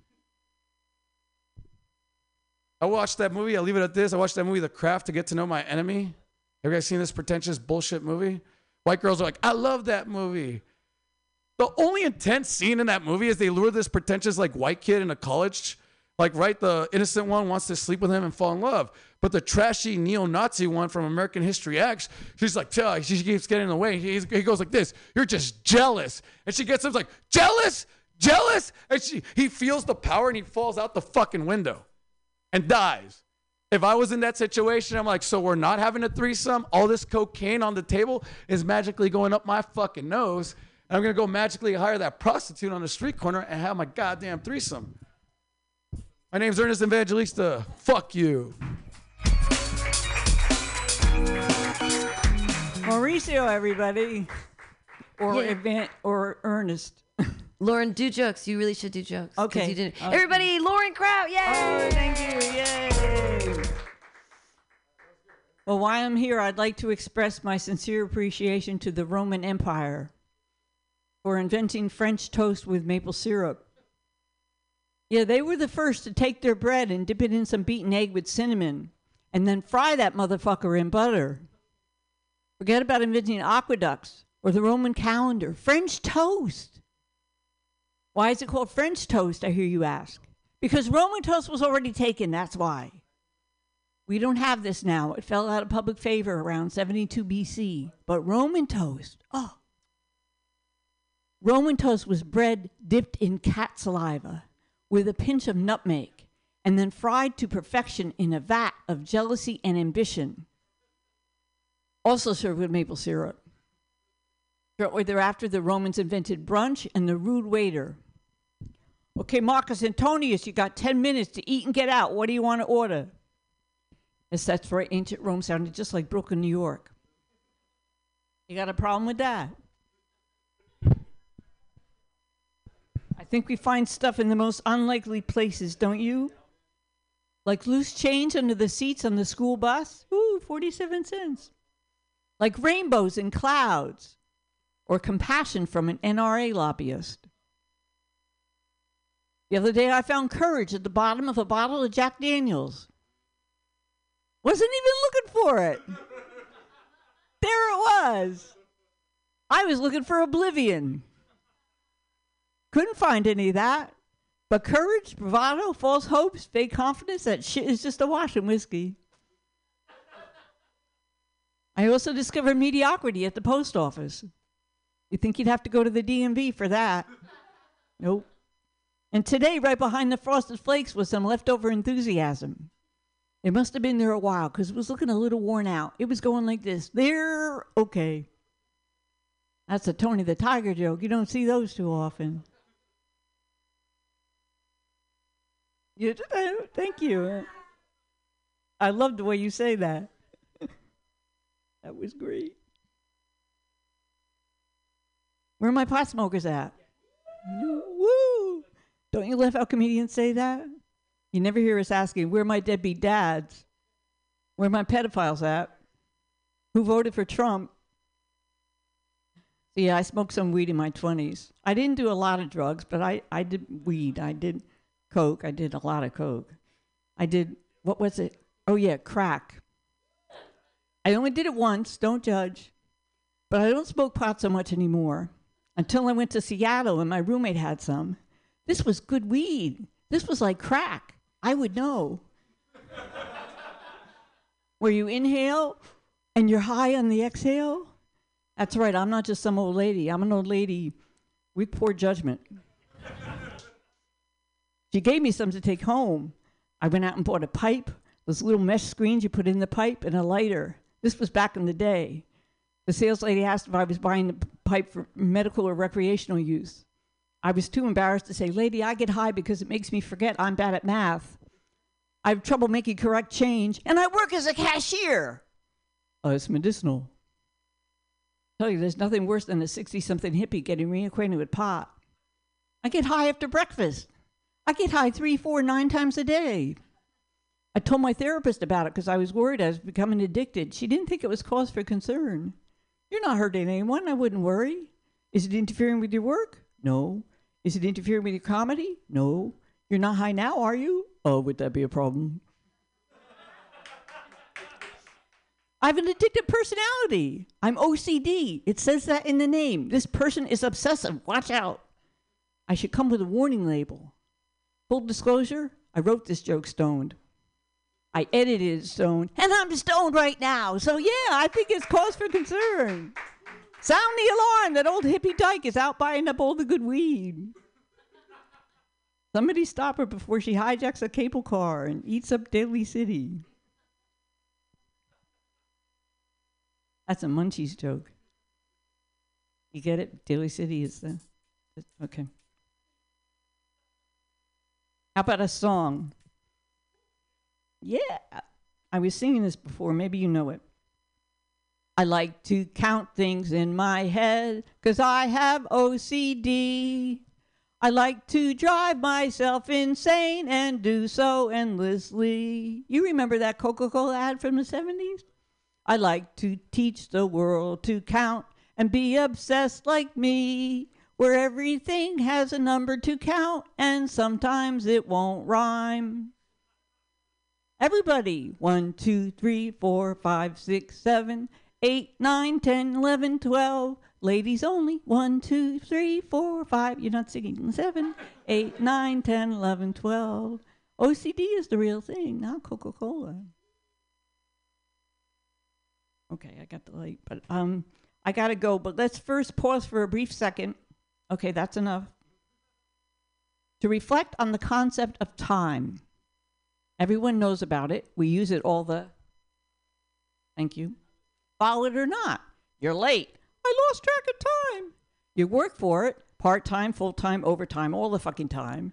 You get it done in next to no time or at your earliest convenience. Fuck you, I'm busy. You took your sweet time. Come on, man. I don't have all the time in the world. First time, next time. This is the last time. You're wasting time. Yeah, I got time to kill. What the hell time is it? Time's up, Miss Kraut. At any point in time.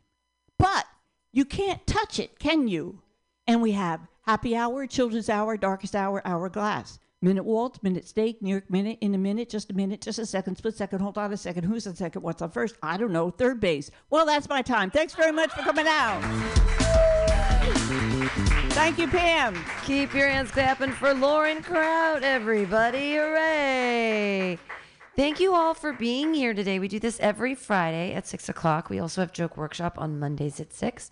And tomorrow, every Saturday at 2 o'clock at Atlas around the corner, uh, we do live comedy on the street. It's the most fun you can have on the sidewalk. Um, so thank you so much for coming. Tell your friends you had a good time. And um, thanks for being at Mutiny Radio. Yay. Clap it up for Lauren again. Yay.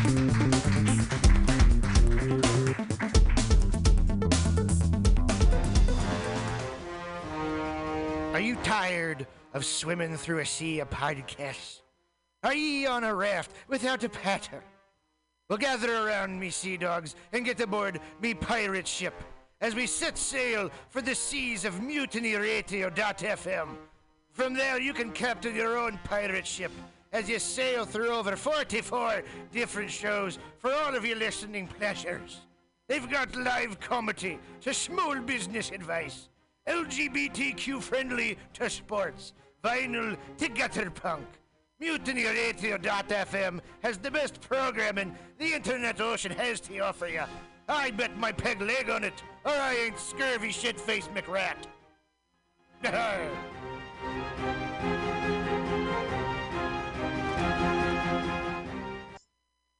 International banking, diplomatic cables, nuclear missile launch codes all rely on unbreakable encryption. What if these codes were no longer secure? That nightmare scenario seems to be a reality. A shadowy underworld syndicate is auctioning off access to the world's encrypted secrets. The only plausible explanation for this ability? Someone has achieved the holy grail of code breaking, quantum computing. Veteran CIA agent John Clooney must track down the perpetrators and retrieve this technology for the U.S. government. And it's personal, as the Enigma brokers have already cost the lives of his fellow agents, perhaps including his partner.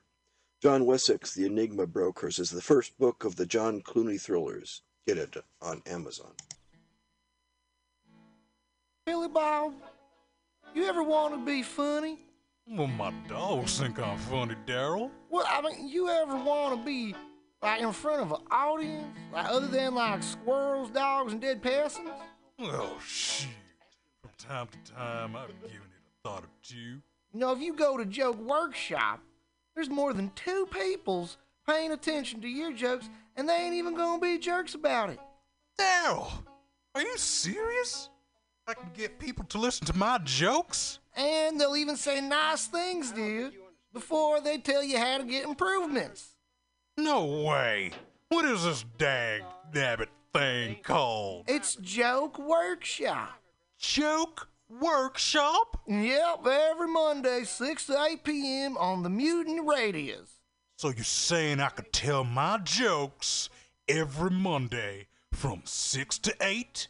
That's what I'm saying. It's the Joke Workshop Mondays, 6 to 8 p.m. at the Mutant Radius. Yahoo! Four ninety nine. I was just leaving the theater.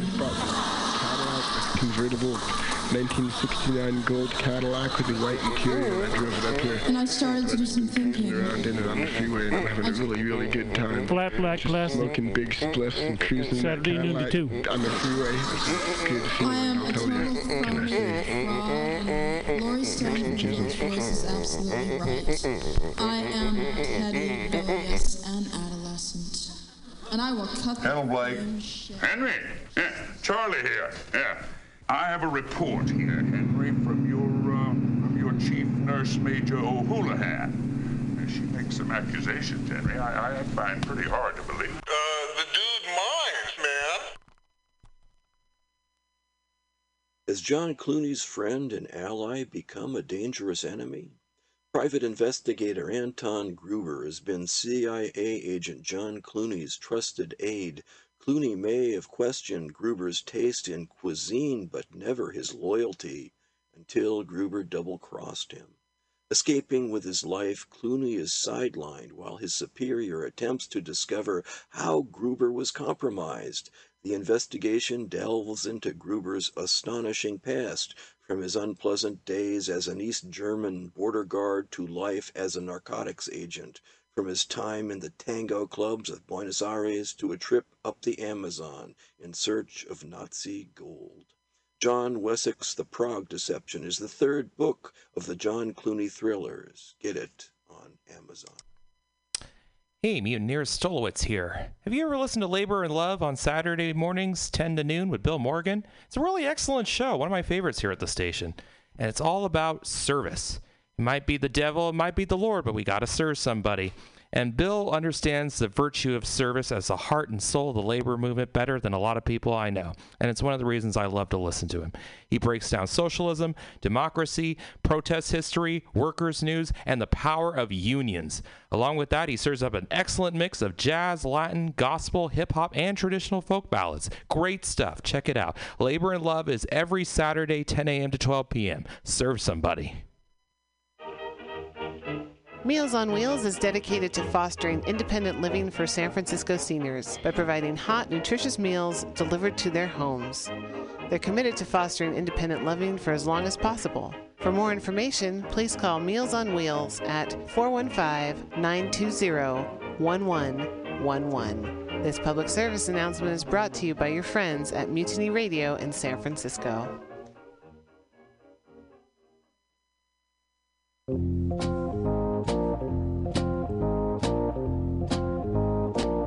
Are you looking for local handcrafted leather goods?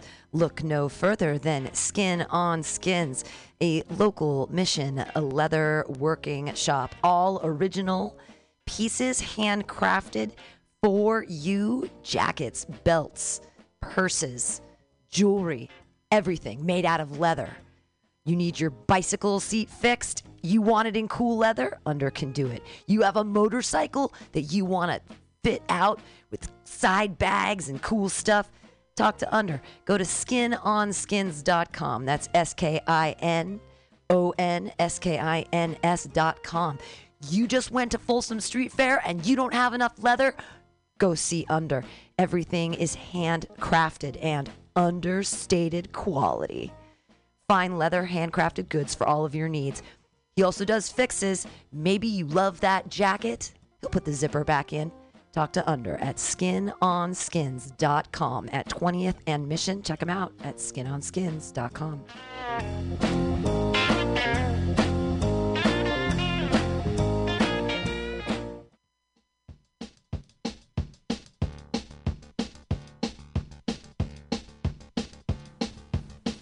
volunteer for the San Francisco Food Bank. The San Francisco Food Bank relies on volunteers like you to help sort, package, and distribute healthy food to people in need in San Francisco. Each year, over 22,000 people contribute thousands of hours to fighting hunger in our community.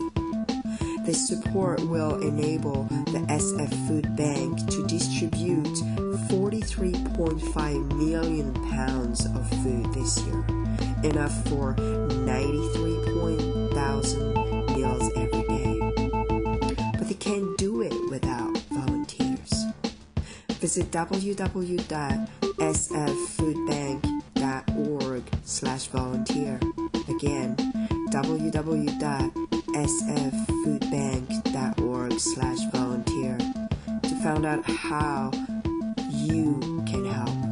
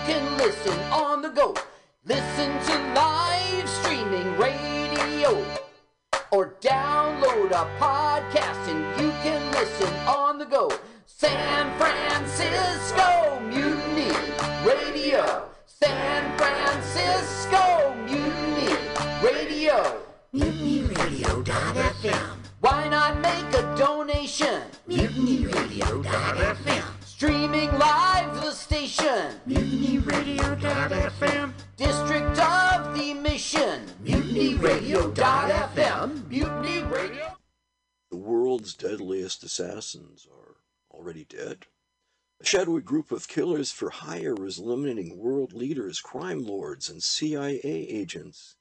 Inexplicably, the deceased contract killers have the DNA of people who are long dead. CIA agent John Clooney devises a dangerous plan to capture a shadow killer alive. Contract a hit on himself. John Wessex, The Shadow Killers, is the second book of the John Clooney thrillers. Get it on Amazon.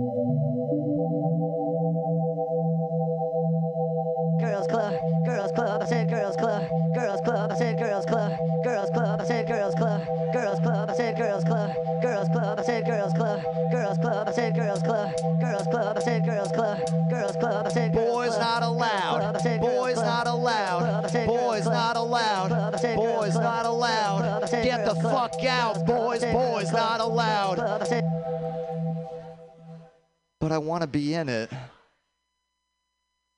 I want to be in that girls club. I want to be in that girl club. I gotta be in that girl club. Yeah, someone let me on into the motherfucking girls club. I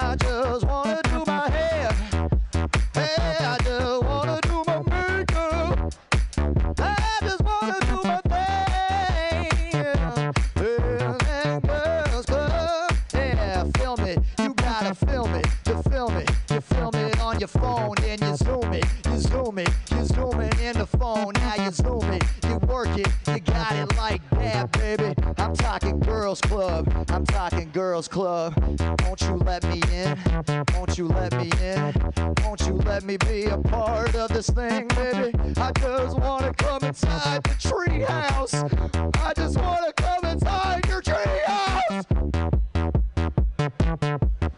You're not allowed, Gary. Why? I just want to be there. It's a girls' club, Gary. Password?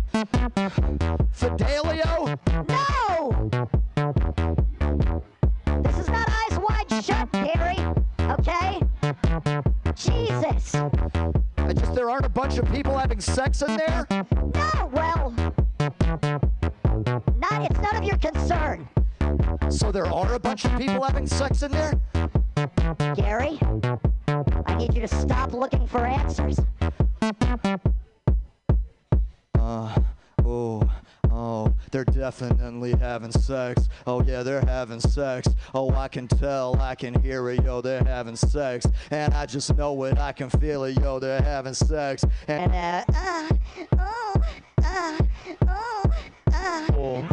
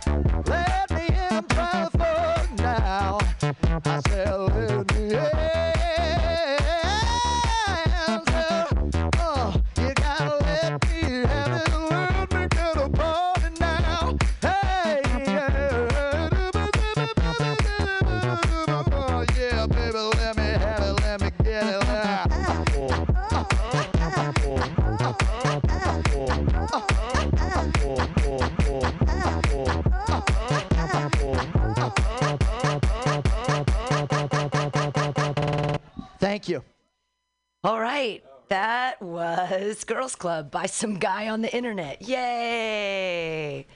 Yay. Hey, I'm to do a little podcast. You were just listening to Let's Watch a Full Length Movie on YouTube with Mike Spiegelman.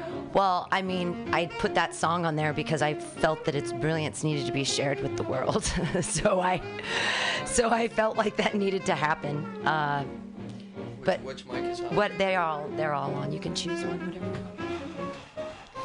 You can move. There you go. You like the rolly chair with the bouncy springs. yeah, that makes sense. share, share. Oh. All right, all so you don't have to work tomorrow because tomorrow's the day off. I don't. I figured. I realized that today. Yeah, you have a day off. That's exciting. And my that's dad, my dad told me that uh, that tomorrow was President's Day, and I let out like a a really excited moan. and then he's like, "Yeah, you're welcome." I'm like, "You didn't make it the day off. You don't get to take credit for this." Well, he's the messenger, and you get to. He's the messenger.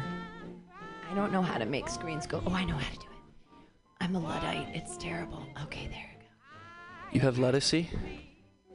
No, a, a- do you know a luddite is a person who doesn't subscribe to technology. It was it's an old old word, but Do you know what you're means- talking into right now?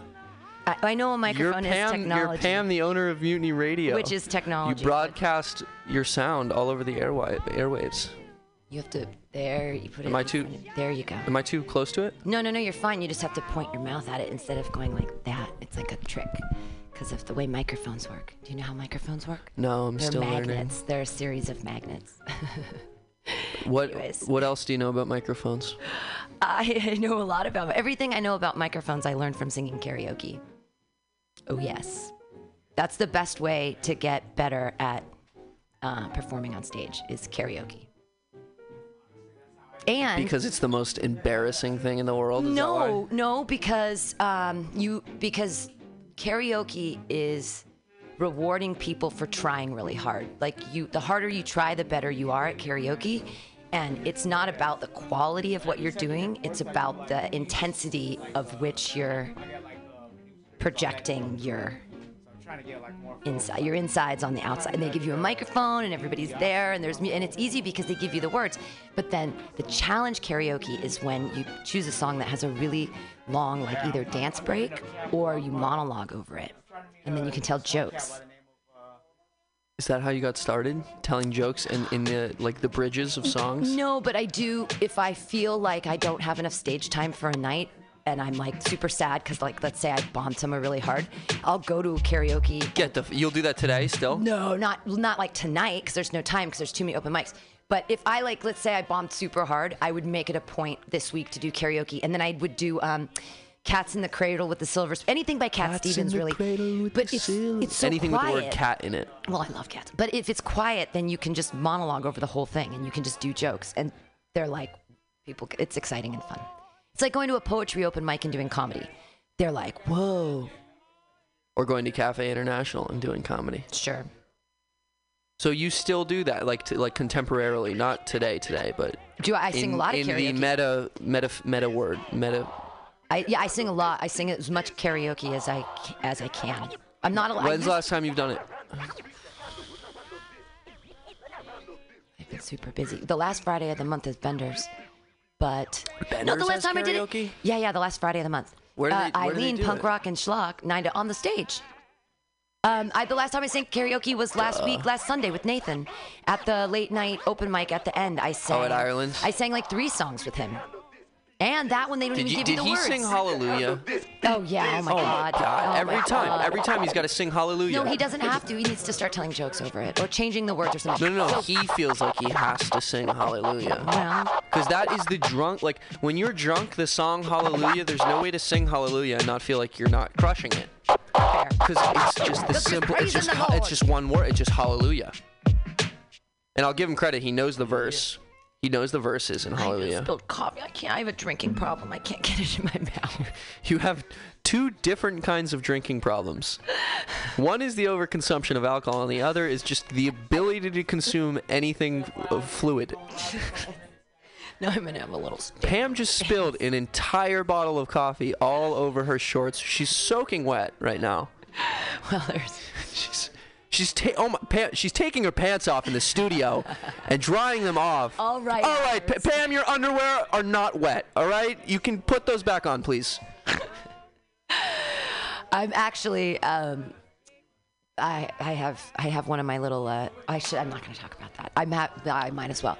I'm having my third period that I've had in seven months. Congratulations. Thank you. No, it's terrible. It's, It's like not. Yeah, it's, it's not a everything's congrat. slowing down and stopping, but now like the fucking elevator doors of The Shining have opened up, and it is scary. Oh, so it's a lot. It's not like it's I- not like teetering off. It's like j- the the Hoover Dam. Well, because I guess it's my body saved it up or whatever, and it's like I don't know. What's Did you feel congested leading up to it? Like bloated? No, no. It all just sort of like. It felt normal. It now. felt normal, and now you're no, like, whoa, I feel- what? It feels like I'm 14 again, and I'm having my first period, and it's like, what is happening? What is it? It's very. It doesn't feel like a relief to get it all out though. Like throwing up. Like when you have to throw up and then you throw up, you're like, oh fuck.